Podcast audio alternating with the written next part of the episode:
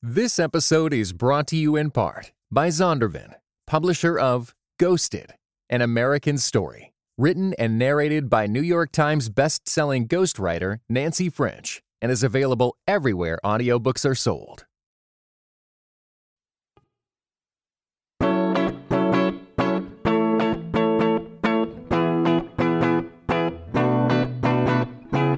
You're listening to Seeing and Believing, a film and television podcast that searches for the sacred on screen. I'm Wade Bearden. And I'm Kevin McLenithan. And Wade, with new lockdowns being instituted across much of the country, and with the Thanksgiving season coming right up, I'm pretty excited that we have an episode that is perfectly suited for both of those things. Yeah, Kevin, you know, we're all about hanging out with family, drama, and all. And the shouting matches. Don't forget the shouting matches. Listeners, first up today, we're going to be looking at Ron Howard's new film, Hillbilly Elegy. We're also going to be offering up our review of Sean Durkin's follow up to his acclaimed film Martha, Marcy May, Marlene, with the Jude Law and Carrie Coon starring The Nest. We're going to get you prepared for family drama. All that coming up on this episode, episode 271 of Seeing and Believing.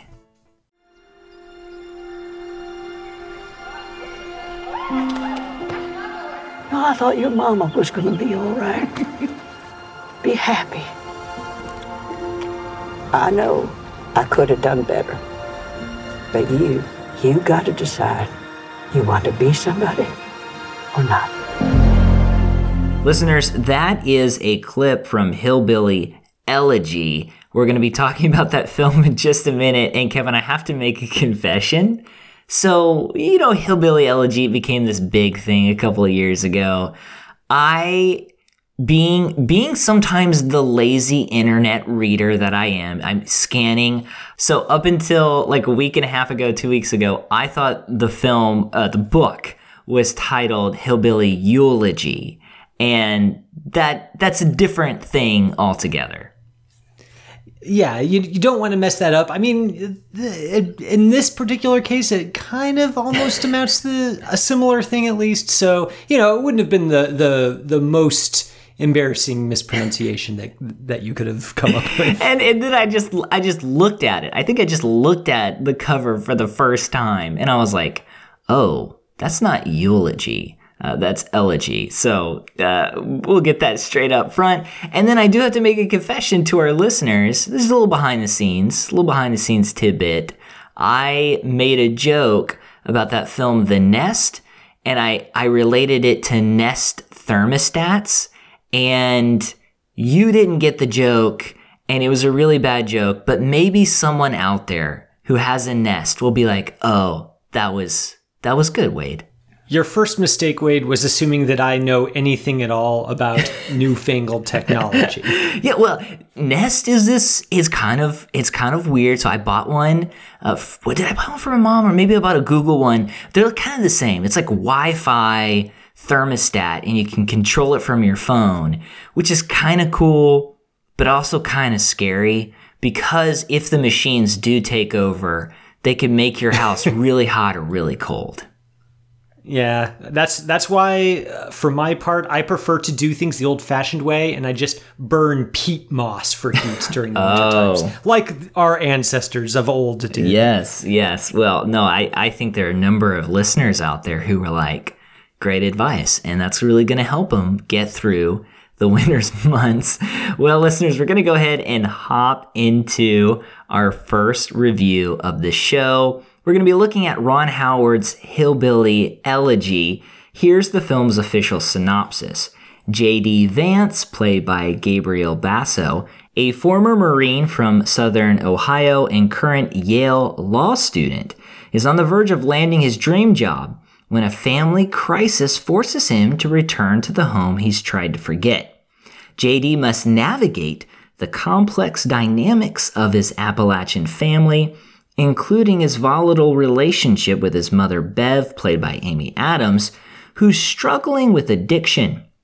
Fueled by memories of his grandmother, Mamaw, played by Glenn Close, the resilient and whip smart woman who raised him, JD comes to embrace his family's imprint on his own personal journey.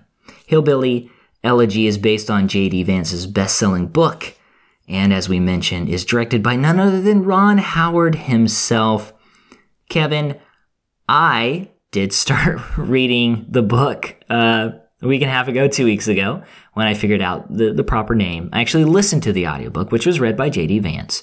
So I prepared for this episode. I wanted to ask you have you read J.D. Vance's book?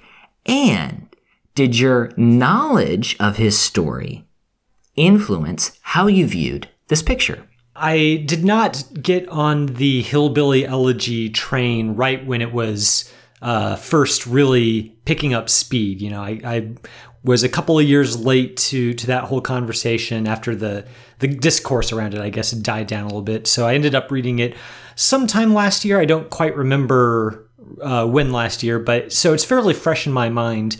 And it, I did not much care for the book. I had some some issues with it, but when I heard that it was being made into a feature film adaptation, I was like, I'll, I'll, I'll give it a chance because the the things that the, the problems I had with the memoir were related specifically to its status as a memoir. It seemed a little bit like Vance's recollections of his upbringing and the way he related it to modern so- social and cultural trends seemed a little bit squishy. Like his stories seemed to kind of shift and change depending on what kind of point he was trying to make with it, which, you know, when, when you're reading a memoir is definitely a problem, at least in my mind. With a Hollywood adaptation, it's almost kind of a given that some of the edges are being sand, sanded off and that what you're seeing on screen is uh, glamorous Hollywood actors portraying a version of the past, but it's not like a document of the past. There's not the same expectations, I guess, that you would have for a Hollywood adaptation as you would for a memoir that's much more positioning itself as a document of the author's uh, past experiences.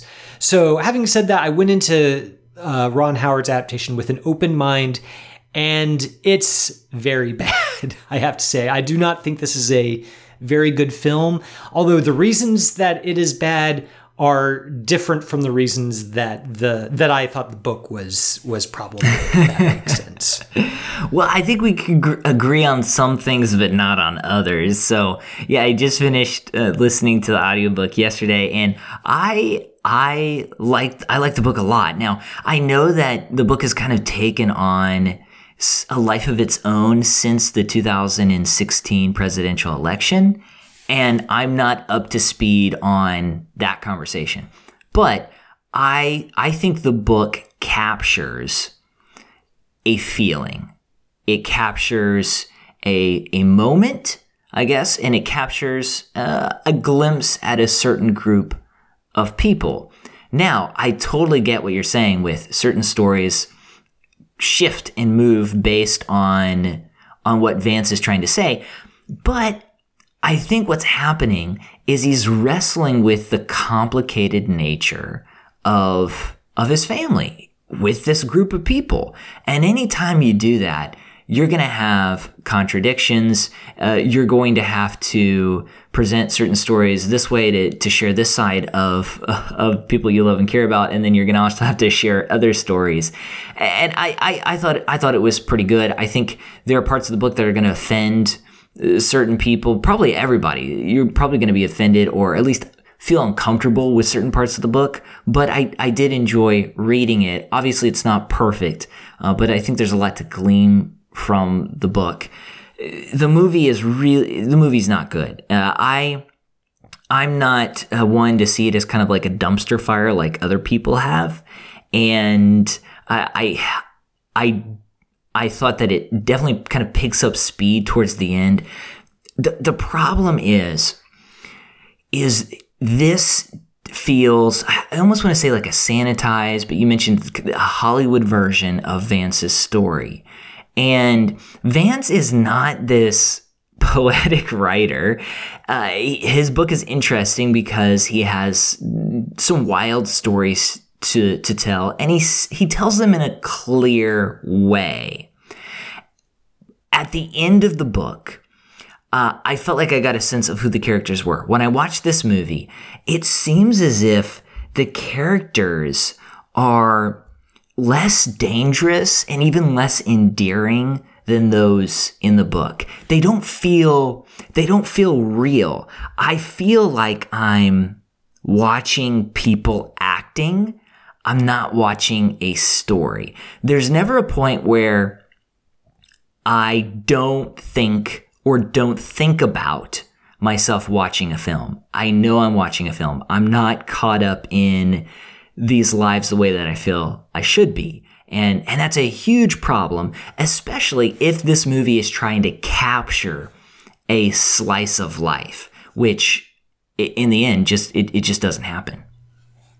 Yeah, about that slice of of life uh, expression you use. This is a film that I think it's it's kind of at least in my opinion, it's kind of bad all the way through. I don't think that the the, the casting isn't very good. I think that uh, Gabriel Basso sadly is just not really up to the task of portraying Vance in a in a way that really lets the viewer into his his internal emotions. He's just very he's very bland. Amy Adams is just kind of she's really out there. And as, as you know, Wade, I'm a big Amy Adams fan. yeah, so yeah, to yeah. see her kind of turn in a performance like this was was disheartening for me. Uh, Glenn Close, similarly, uh, you know, the the the performances aren't very good. The directing and and the editing is kind of it, it doesn't feel like it really manages to wring any additional meaning out of the screenplay, but I think the screenplay is maybe this film's foundational sin. It's really bad. I, I, mean, for all of what I see as the book's faults, I don't think that one fault you can lay at its feet is uh, caricaturing. Like Vance, uh, he doesn't uh, stereotype, I guess, his family or the kinds the, the culture that his family hails from. It feels pretty much true to his experience. This film vanessa taylor's screenplay really feels like it was written by somebody who kind of just imagines what a quirky plain spoken tough talking rough riding hillbilly would speak like and then just kind of shoves those words into their mouth without any regard for number one, if anybody ever actually talks like that, number two, if what eventually results from that dialogue is characters who feel like human beings who are fully formed and have full fully realized internal lives I don't get any of that from from this dialogue. It's just there there are things that Glenn Close says in this movie that I would be surprised has ever passed the lips of any human being. It, it, it's the sort of it's the sort of colorful language that comes straight from a from a screenwriter's brain, but not like if if it is actually the way that some people talk, it's not it's not delivered with this kind of like snappiness. It's I don't know, it's hard for me to put my finger on exactly what's so tenured about it, but it's really tenured. And out of all out of that artificiality, I guess everything else kind of falls like a, a, a line of dominoes. Yeah, and I think uh, we talked about this briefly before we started recording. I think some of the performances are hindered by the script and by the dialogue, but I there are some scenes with Amy Adams and Glenn Close that are just not good and it has to fall on them. Uh, there are certain beats they just don't they don't nail. It's just it's not good and it feels the beginning at least uh, for me feels a lot like a a faith-based film. Just the uh, the inability for the performances and the this overly I don't I don't even say like sanitized, but this simplistic screenplay uh, to mesh. It just it, it doesn't it doesn't work. And if we're thinking about the screenplay, it definitely feels like a lot of the stories in the book were sort of ripped from the pages and put into a blender and and that's it. And the movie is searching for like a frame. It's searching for something climactic, and what it what it's it lands on is really odd to me. So this is all kind of uh, built around JD. He's he's coming back from law school in order to help his mom because she uh, almost overdosed. She almost died, and she's in the hospital. They're trying to find a place to to put her into rehab.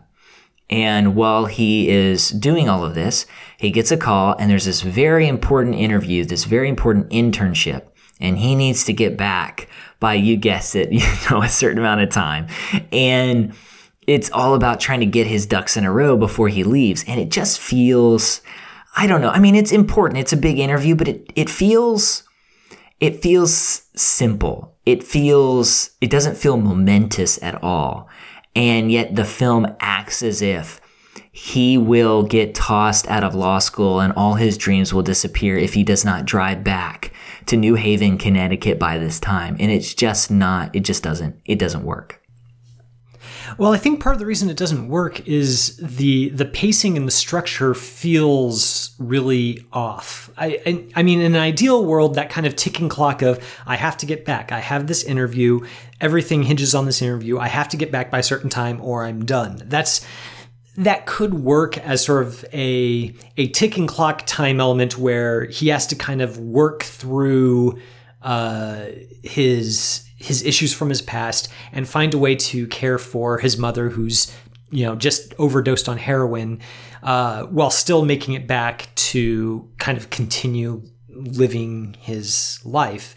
The problem is that uh, howard has structured this film in a way where the uh, present day uh, JD in law school, his life is interleaved with uh, recollections of his past childhood and that results in the situation where you're not really there, there's never really any sense of momentum uh, built up over the course of the film. It just feels like a bunch of scattered vignettes. Like there's this vignette from the past where his mother uh, play, uh, kind of freaks out on him in the in the backseat of the car and he's scared that she's going to kill him so he runs away and then it moves to the present and he's trying to figure out a way to check her into into rehab. Then we go back to the past and we see another scene and just keeps ping-ponging between the present and the past in a way that doesn't really build on each other. Those scenes don't aren't really related to each other except insofar as the overriding message is wow, uh, JD Vance's mother had some real problems, which I mean, that's true, but there's not really any insight into those problems or into the way it kind of contributes to uh, his his present day life. It's just they're presented, intercut with each other, and just kind of left sitting there on the table. So when the time comes for the film to find an emotional payoff from that earlier material, it can't do it because there's no emotion in that material. It's just a series of of scenes where actors yell at each other, and then we move on to the next scene that's pretty much exactly the same. There's just no uh, arc or really discernible uh, structure to the film. It just feels like a mishmash of episodes. Yeah, and I think that's where I think that's where we could touch on some of the themes or some of the ideas. There's definitely there's definitely more to the book than just stories and, and you you mentioned it. Vance talks about this group of people. He talks about poverty. He talks about why he believes they live in poverty. And as I mentioned before, there's something here to probably irritate both conservatives and liberals. And what's so kind of strange about the movie is it has been sanded down to the point that there's nothing there. There's nothing to wrestle with. There's nothing to contend with. And there's this really great sequence in the book where he talks about, JD talks about going to live with his biological father. And his biological father is a part of a Pentecostal church. And he speaks about the way they distance themselves from society. He talks about his faith. He talks about reactions against his faith and eventually how he turns the corner and comes back. And in the midst of all that is a discussion about church attendance, where he grew up, and the, the power of religious participation. And here we get a couple of Bible verses kind of spread around and and nothing else. And so that's just one example of how this screenplay has sort of and I'll go back to it again, sanded down anything of texture in this story, anything that might make us think or reconsider ideas or at least contend with something. And so what we get is a poorly made movie where you have to ask yourself, what what's the point of this? Like what is this just the obligatory it's a New York Times bestseller, we've got to adapt it? Or did any of the filmmakers come in and say, we want to we want to make something bigger. We want to make something meaningful uh, because it, it, it didn't translate that if they did that it didn't translate to screen. There are a couple of montages used in this in this film. One's kind of at about the halfway point, and another one's kind of at least structurally speaking, it reads as the emotional climax of the entire movie. This this emotional climax montage is uh, we we kind of we JD has reached sort of a, a, breaking point with his mom where he has where she wants him to stay and take care of her, but he knows you know it's zero hour. He has to get on the road and start driving back to law school, or he's his his law career is done.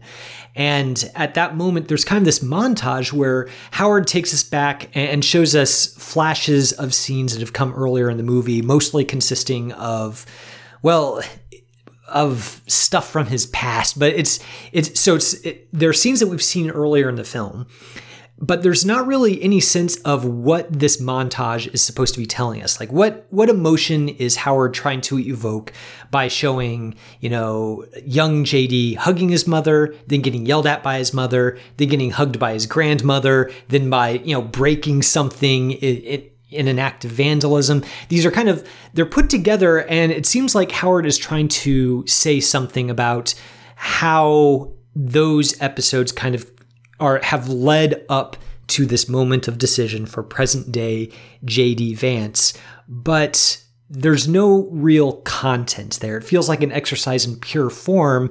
You get everything from the music to the place where we are in the narrative to kind of the the expressions that Gabriel Basso is wearing during this scene kind of tell us this is this is important. This is the emotional center of the movie and we're supposed to be feeling something right now but everything from those past scenes has been so emotionally inert that they're powerless to make to make us feel anything. It just seems like kind of a clip show of the movie that we just saw. And again there's just there's no insight brought to it and it doesn't have any of those, um, like you said, those textural touches that bring specificity to this family, the way they see the world, kind of what keeps them going. It's just kind of, again, a conglomeration of stuff. And you did, I watching it, at least I, I didn't know how Ron Howard wanted me to feel. I just know he wanted me to feel something, and it just wasn't working. Yeah, I mean, I, I definitely I there was one point when I when I did feel something, and that was towards the latter half of the film when we see Glenn Close's character take basically take charge of of young JD, who's who's not perfect by the way here. He's not perfect. And she decides that she's going to do everything in her power to make sure he he finds a way out. And I've I've I have heard a couple of criticisms about the book. What little I've seen people talking about it is, oh, he, you know, he talks about how he pulled himself up. Well, you know, in the book, it's more so, hey, these these people actually really helped me. Like, it's because of them, or it's because of the Marines, or because of this or that, that I'm I'm where I'm at today.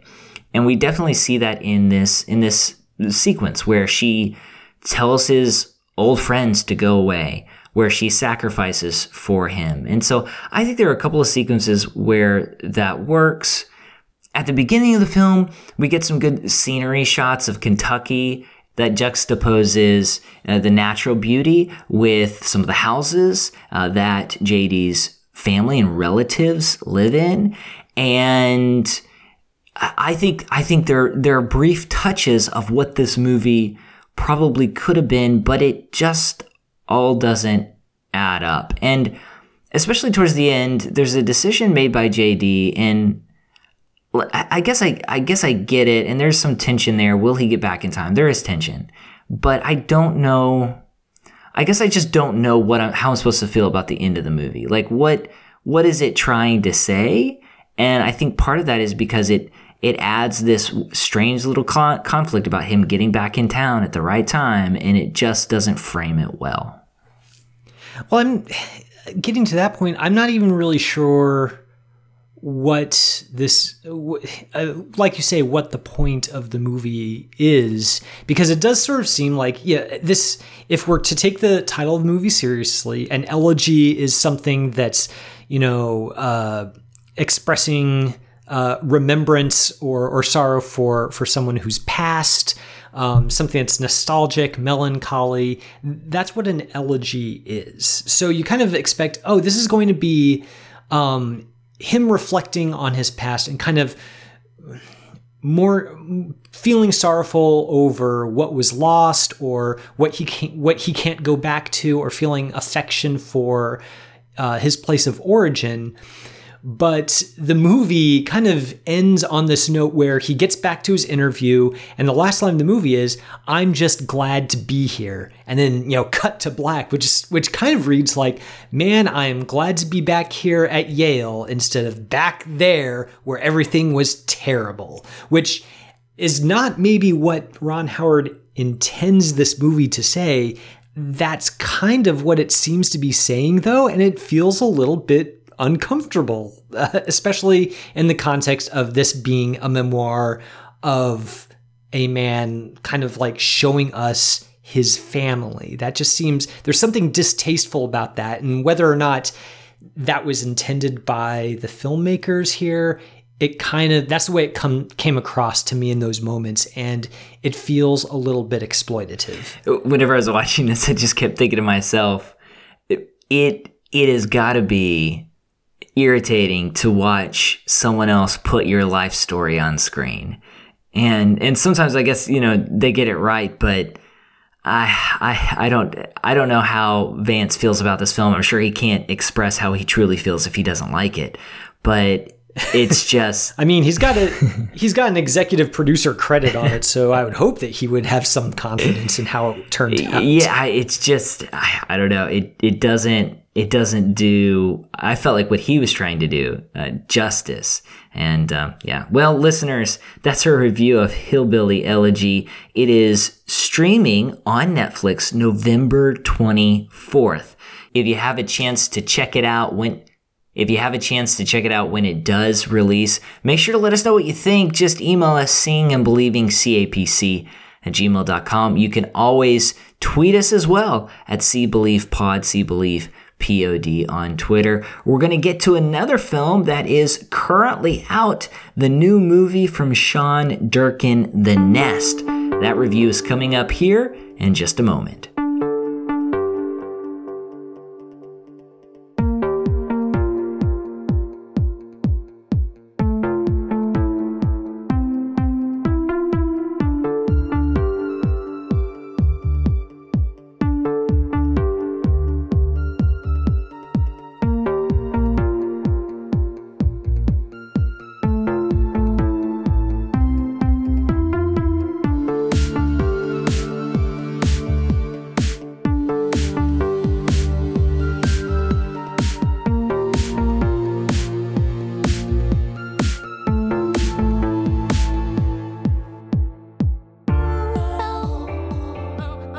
That song is Out of Oxygen by Time At. We want to take an opportunity, listeners, to thank you for supporting us via our Patreon campaign. We really do appreciate it. You keep the show going. We've got a number of different donation levels. One of our favorites, as we've said before, and we'll say it again, is the what can you buy for $5 level. You get a lot of great perks and it begs the question, Kevin, and I'm excited after the conversation we just had, what you're going to come up with. what could someone buy for five bucks? Uh, five bucks would get you some turkey shaped earmuffs. So, you know, if there are any screaming matches that break out, you you come prepared, but you're still festive about it. A tur- turkey shaped earmuffs. Now, let me ask you this is it a, an entire turkey shape on each side or half and half?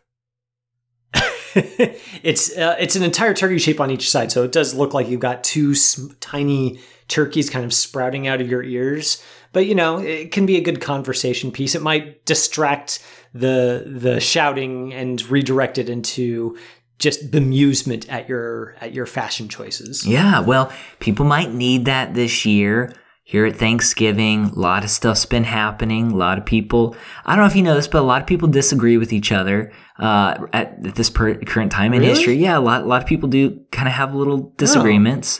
Oh. Uh, but earmuffs that shape are shaped like turkeys, I think we all agree on that. That's a win.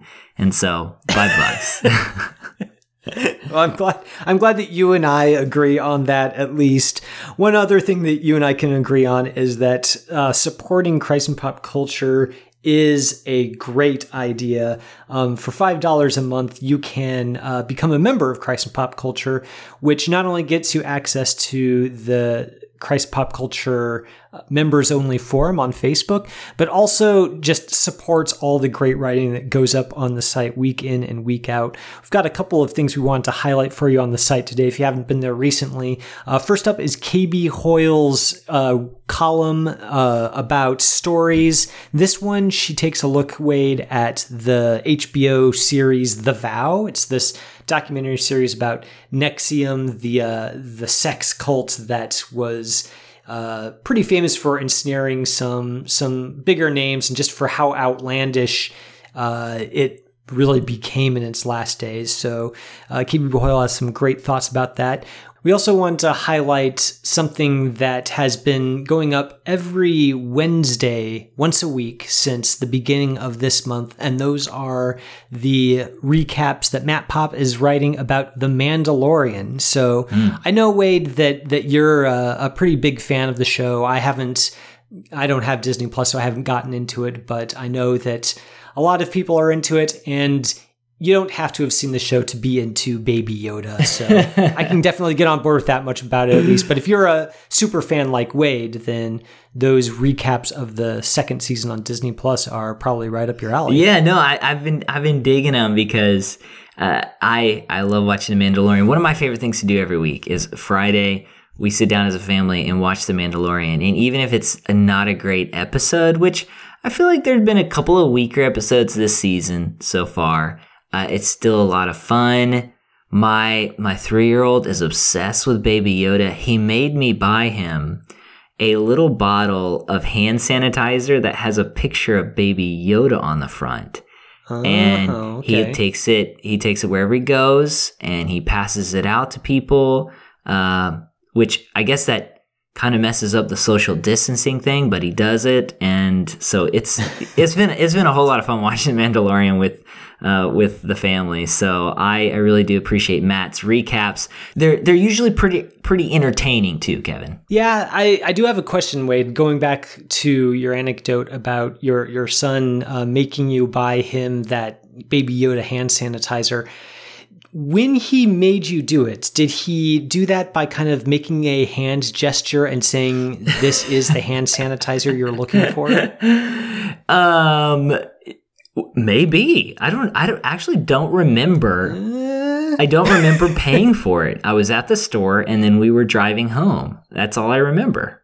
You better better get a midichlorian count on that kid. well, listeners, as I mentioned, thanks for supporting us. If you want to support us on Patreon, just go to patreon.com forward slash seeing underscore believing underscore podcast. If you want to support Christ and pop culture, which is always great as well, just hop on over to christandpopculture.com. On the top right hand corner, there's a red button. It says subscribe now. You support a lot of great stuff on the website, and all of us really do appreciate it.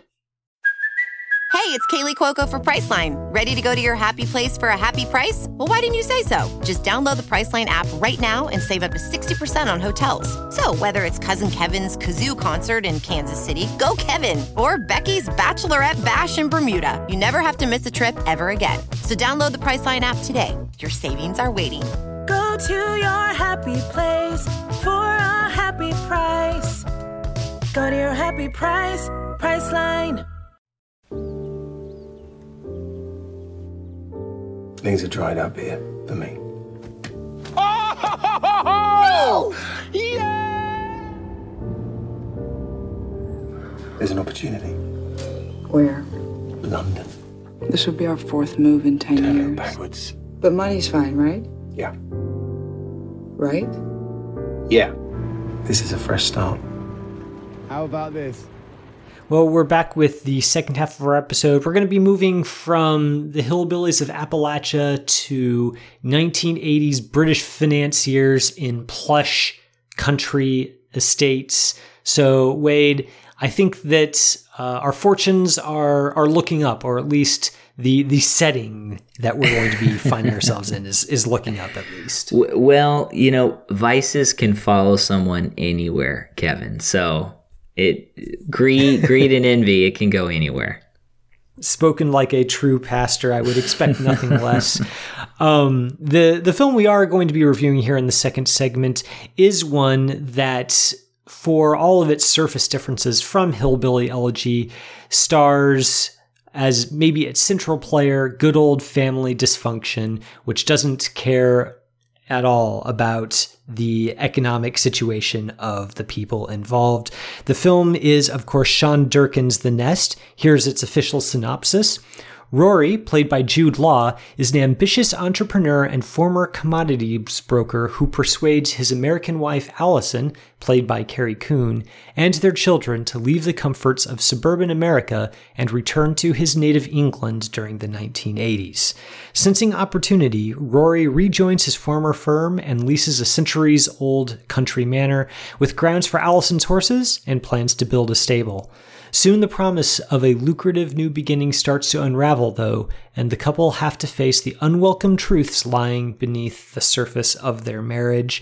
So, Wade, uh, there's obviously uh, some dysfunction lurking beneath the surface of this story, as suggested by that synopsis.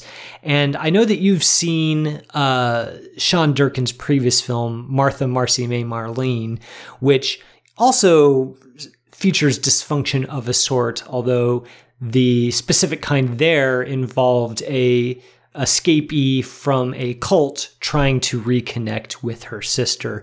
But there might be some similar elements at play in both films, given that they are both from the mind of director and writer Sean Durkin. So, my question for you to get us started is what kinds of similarities are you seeing there, and how does The Nest stack up against that earlier film? Yeah, so it's it's been a while since I've seen uh, his previous film, Durkin's previous film, but I, I think I think both of them that I have seen uh, just have such a such a heavy atmosphere. The films feel weighty, and uh, as we talk about this movie here, uh, The Nest, we're going to talk about drama. We're going to talk about family dysfunction. This is shot like a horror film, which, even though it's not quote unquote a horror film, that lends a certain air to everything that's happening around it. And I think both of those movies do that well. And they're, they're both these slow burn dramas that deal with the tiny edges of our relationships and how those those edges create friction and even flashes, fires, if you will. So I think there's a there's a, a connection here. I, I am not a huge fan of the nest, and we'll get into that as we go go along. But uh, there's definitely a lot to commend about the form of this film, even though I, I wasn't uh, uh, big on it overall. Yeah, it's interesting that you mentioned that this film is shot like a horror movie because that was definitely something that occurred to me while while watching this film. There's there's certain elements uh, in this picture that really do recall the horror genre. The you know this family uh, moves into a a, a very old house. It's too big for them. There's all these large cavernous spaces. Doors seem to kind of blow open of their own accord. Uh, there's kind of semi mysterious things happening around the estate, although there's never really any explicit supernatural elements in this story. It's more just kind of it's lurking there, kind of beneath the surface almost. And that did make me think of Martha Marcy May Marlene because that film also kind of has its own version of a haunted house where Elizabeth Olsen's protagonist kind of goes to live with her sister at their own kind of pretty nice house out in a more rural part of the country and that space, that interior space, Durkin just knows how to shoot it in a way that makes you wonder that window to the outside that's open onto a night sky, is there anything that's going to pop into that window? Are we going to see a face appear in that window? Is something going to run past it? What's lurking just beyond that pane of glass?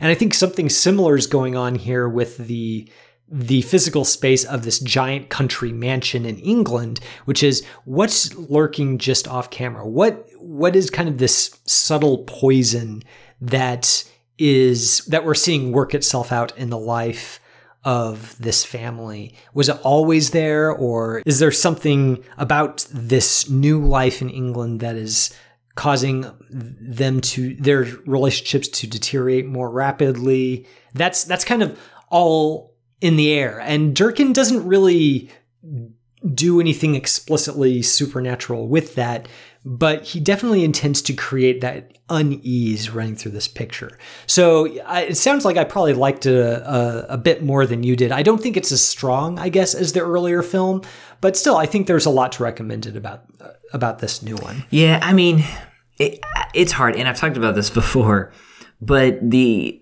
movies, and maybe maybe films have changed, maybe I'm changing, I don't know, but films that feel like they're trying so hard to be a metaphor for something else. And the opening shot of this film, I think, is fantastic.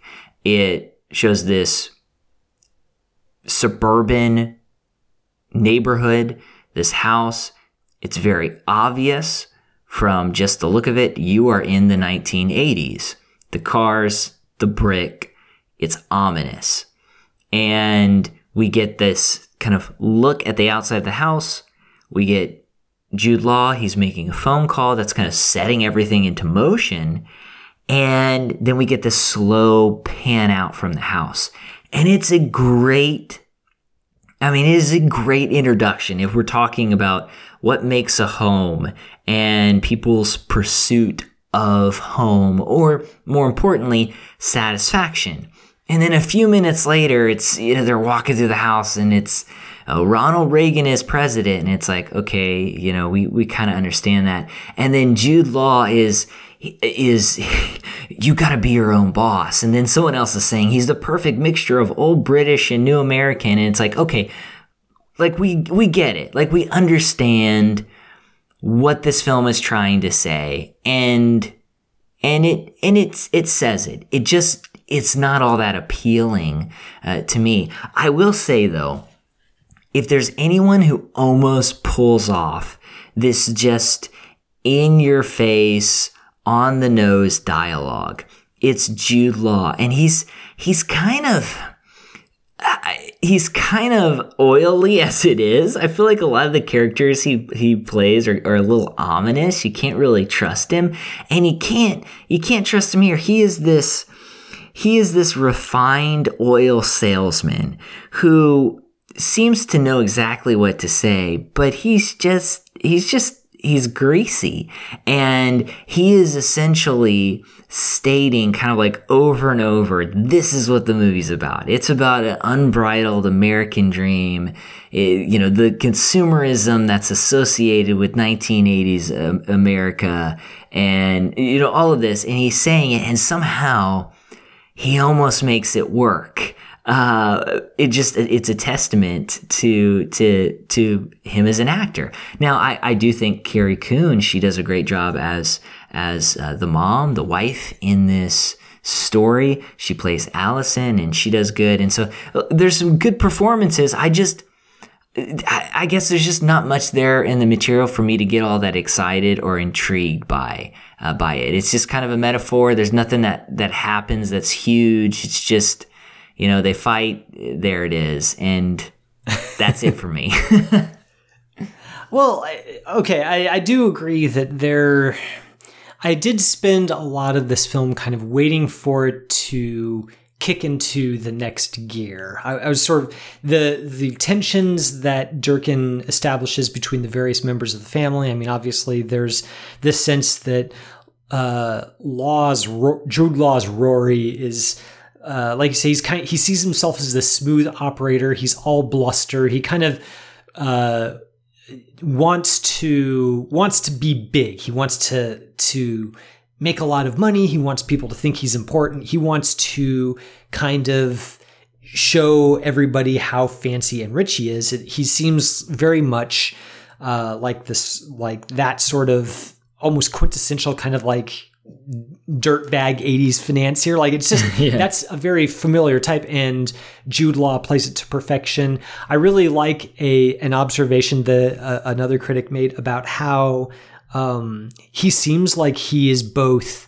uh, if you've seen the movie The Talented Mr. Ripley, he seems like he's both Tom Ripley and Dickie Greenleaf okay. rolled into one in this role. Like he's he's got that smooth operator aspect to him, but you also get the sense that there's this insecurity that is driving him to do that. So I do think it's a master, masterful performance. I think Carrie Coon is really good as uh, his wife, who kind of was swept along by his charm for a little while, and obviously there's still a lot of electricity between them, even now that they've you know kind of been married for a while and have started up this family together.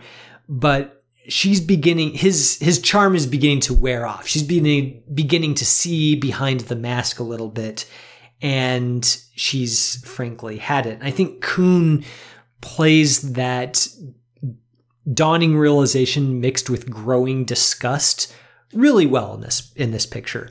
I did kind of wait for those relationships that get established early on to kind of shift into something where it felt like Durkin was doing more with them than kind of presenting them as is. And I guess if the film has a flaw for me, it's that it never quite gets there.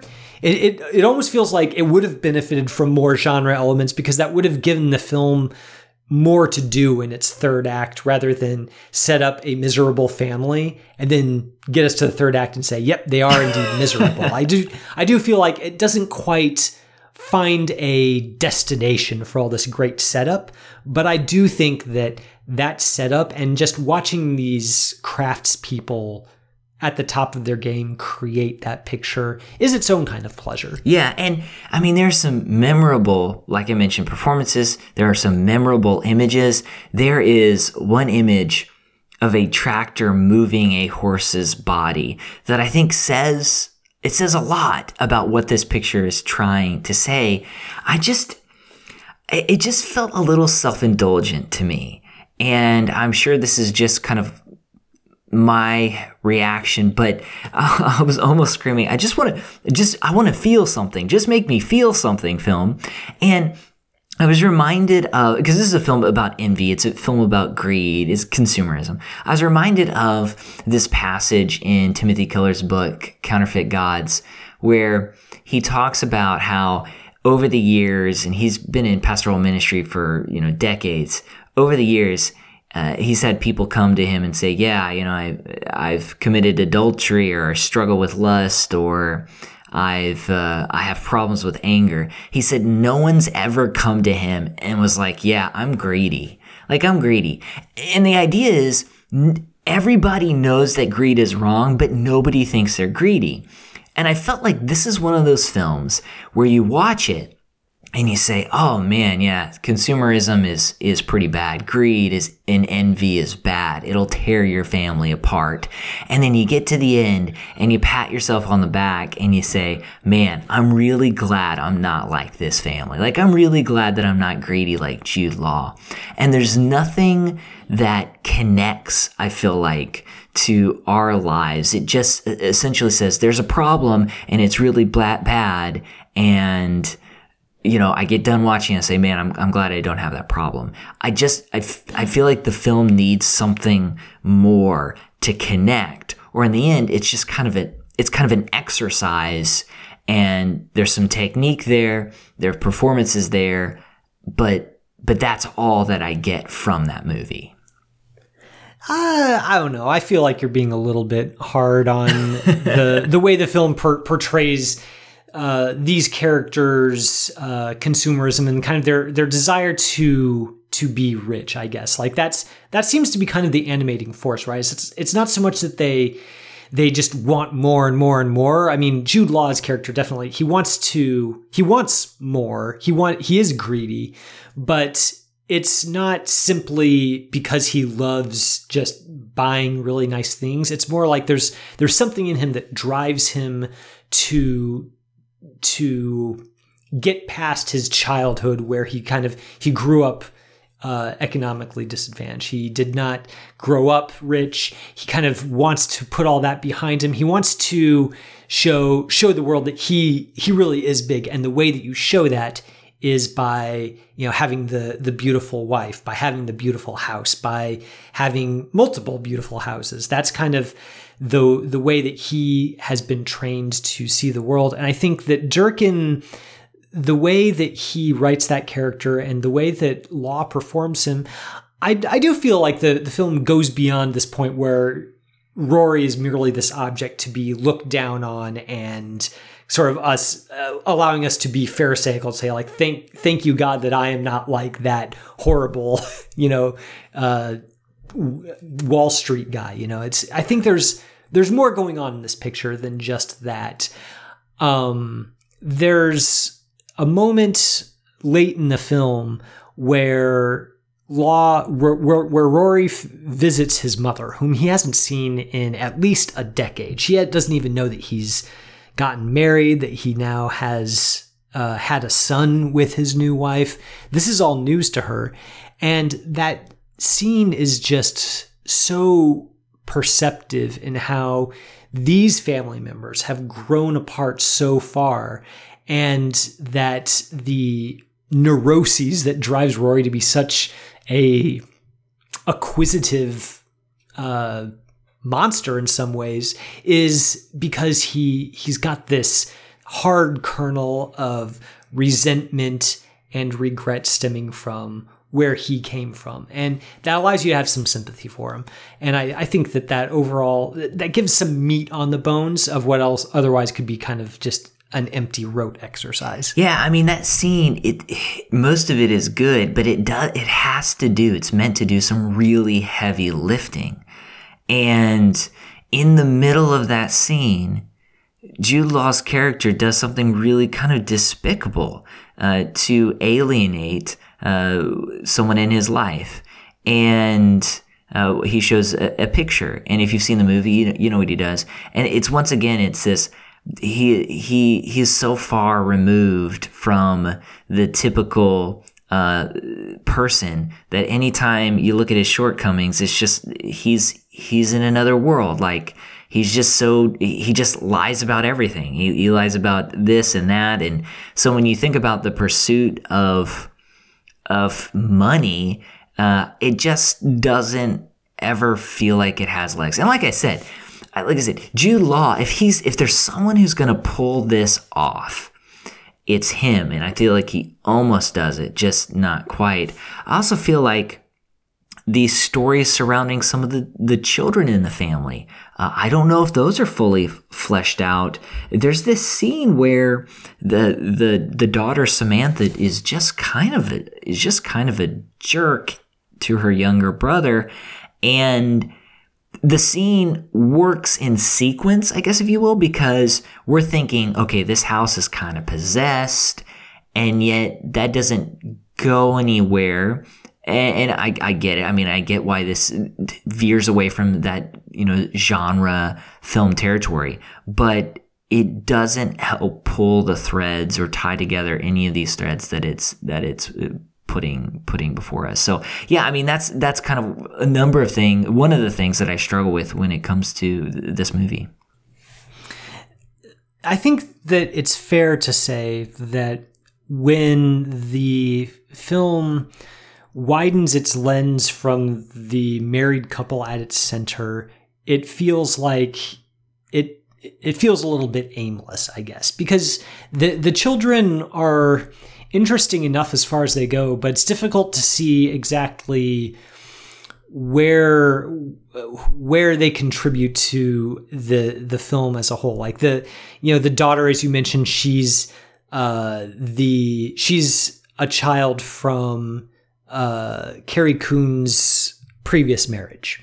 And you get the sense that she's kind of she feels like a little bit of a third wheel. She's you know not part of this this cozy nuclear family that Law and Coon and their son Benjamin kind of have formed together. She feels like a little bit of an outsider, and she acts out because of it.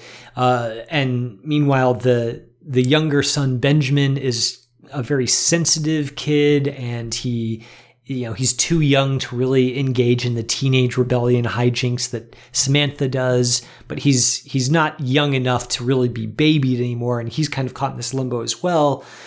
But fitting, kind of incorporating those into this drama of dysfunction happening between the central couple, it feels like Durkin hasn't quite figured out what their presence in the narrative means to the narrative. It feels like they're they're almost like window dressing. They're kind of there to be collateral damage in this destructive spiral that the couple has gotten into. And that I, I agree that that's it feels a little bit unfinished perhaps even though again i think it's all technically really well done i think it's just in that third act durkin kind of just beats a dead horse so to speak and doesn't really doesn't really arrive at a place that's particularly revelatory. Yeah, yeah. I mean, and there are a couple of standout scenes. There's one long argument scene in this sort of dark, moody living room. It's very intense. It's very difficult to watch.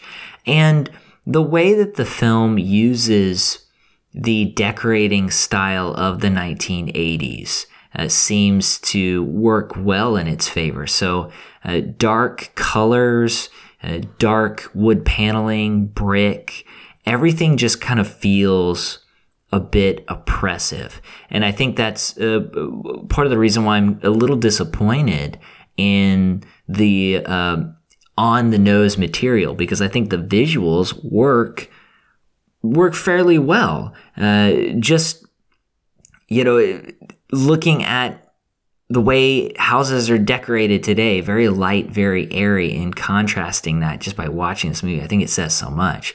So there's a there's a lot to appreciate about the film in terms of its technical style, and, and as I mentioned again, its performances. Uh, it just kind of begins and ends there there for me. I, I mean, I I still think you're being a little bit too hard on it, but uh, perhaps we'll we'll have to leave it there. I do think that this is kind of one of those those chamber pieces that I don't know. I, would be interested to see if you rewatched this in a year and if you still kind of find yourself in the same place about it. I, I saw, I think it was Mike D'Angelo in his review wrote about how this was sort of like the Who's Afraid of Virginia Woolf for uh, our our a new era, I guess. And I kind of feel that that might be a pretty fair take in that you know, Who's Afraid of Virginia Woolf is also this this movie that's very claustrophobic and kind of just begins and ends with miserable couples who don't really grow and change all that much. But there's something just in the energy that's brought to that on-screen portrayal that I think uh, makes it makes it worthwhile watching, even if it's not as scintillating maybe as a as a different uh, film about similar relationships might be. Yeah, well, it's funny because when I finished watching it, I was like, I don't think I have a need to ever watch this movie again. But you never know. Maybe maybe I'll have a chance to check it out, and maybe you know maybe I'll I'll change my mind.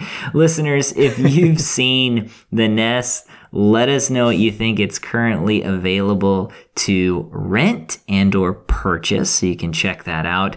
Make sure to tweet us at CBeliefPod or email us seeing and believing capc at gmail.com. We've reached the end of our episode, and it's at this point that we recommend something from the world of television and or film to our listeners. Kevin, what would you like to recommend today? Well, you know, I was I was looking back through uh, the the log that I've kept of movies that I've I've watched in the past, just sort of like taking a walk down memory lane. Like, what did I watch? You know, ten years ago. What was what was I watching? What what did I like back then? And I happened to cross a movie that I feel like I don't know. Maybe I just you don't hear all that much about it these days, especially in conversations about Ridley Scott. You know, you think of Ridley Scott, you think of Blade Runner, Alien, but the movie I'm I'm recommending for this week is his 1991 film Thelma and Louise, and that is a film that I think is very good and I don't know, I feel like it tends to get overlooked a bit when talking about the body of work of somebody who's been working for long for as long as Scott has. Geena Davis and Susan Sarandon are just so good as this these two friends who kind of find each other and cling to each other to escape from their horrible circumstances elsewhere. It's a tremendously funny movie. It's very touching. Um, it's I, I just think it's it's maybe not underrated because it is well regarded, but it definitely doesn't seem to be talked about as much as it should. So uh, that's my recommendation for this week 1991's Thelma and Louise. Well, I have not seen that movie. I mean, it. I've seen the cover of the film, uh, the the poster, but I haven't seen the actual picture. I, I do need to check it out. I mean, Ridley Scott, he's he's one of those directors that. eh, he'll he'll pop out a, a really great movie and you think about ridley scott and you think about uh, you know like you mentioned alien blade runner but he's got some other films that i think just work uh, really well so yeah uh, that's a good pick i'm going to offer a pick. I think i think i recommended it already but it's a good movie i haven't heard much about and it goes with the theme of rural america. So if we're thinking about uh, rural America and individuals who have been left behind by society, I think a good story to tell is Todd Haynes' 2019 film Dark Waters. So, Mark Ruffalo stars as a defense attorney who takes on this environmental lawsuit against DuPont. And it's this really long battle over the course of many years where he hopes to achieve uh, justice uh, in the lives of a number of uh, small communities. It's one of those movies that just really makes you irritated, but it also does a good job of just reveling in how difficult uh, sometimes it is to achieve justice. If you're watching a typical Hollywood movie, maybe something like Hillbilly Elegy, uh, it tends to shortcut. Uh, movements. And in Dark Waters, we really get how hard it is, how much work is required in order to bring about change. And we got a great performance here by Mark Ruffalo. Also, we mentioned him last week when we were talking about the Queen's Gambit, but Bill Camp plays a really good townsperson here in this movie. He played the janitor, the custodian, of course, in the Queen's Gambit. He turns in a really good performance. Uh, but yeah, I thought it was a, a really fantastic film. Uh, 2019's Dark Waters. Gosh, that is a movie that I I actually I have a, a, a screener from uh, last year's awards season for that film, and I I haven't gotten rid of it yet because I really want to see it. I just haven't been able to make time for it for some reason. I don't have a very good excuse because you know in the age of COVID, what else am I going to do? But it's it's one that I just I keep hearing really good things about, and yet I just haven't gotten around to it. So let this be the the recommendation that finally spurs me into action on that one. Finally, get around to it because I like Mark Ruffalo, I like Todd Haynes, I like a kind of a based on true story kind of legal drama that is rigorous, like the way you make it sound, rather than kind of giving it the Hollywood treatment. So I don't know, it just sounds really, really rewarding. Yeah, and I, I think the reason the film didn't take off is because it doesn't necessarily fit into that mold. Because as you're watching it, you do get irritated because it's not always the easiest watch. Um, but I think it, it really does tell a compelling story of of persistence. So yeah, definitely definitely check it out. Listeners, thank you for listening to this week's episode. It's brought to you by ChristandPopCulture.com. Our producer, as always, is Jonathan Clausen, who every week helps us to search for the sacred on screen. I'm Wade Bearden. My co-host is Kevin McLenithan. And until next time, this is Seeing and Believing.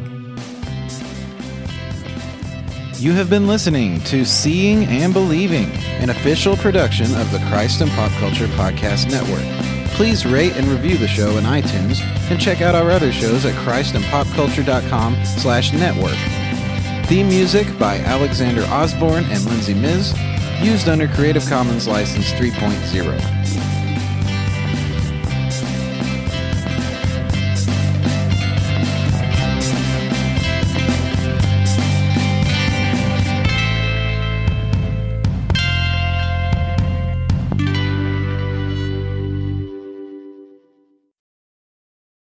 This episode was brought to you in part by the Better Samaritan podcast, where Jamie Aten and Kent Annan discuss everything from simple acts of kindness to complex humanitarian challenges with their guests.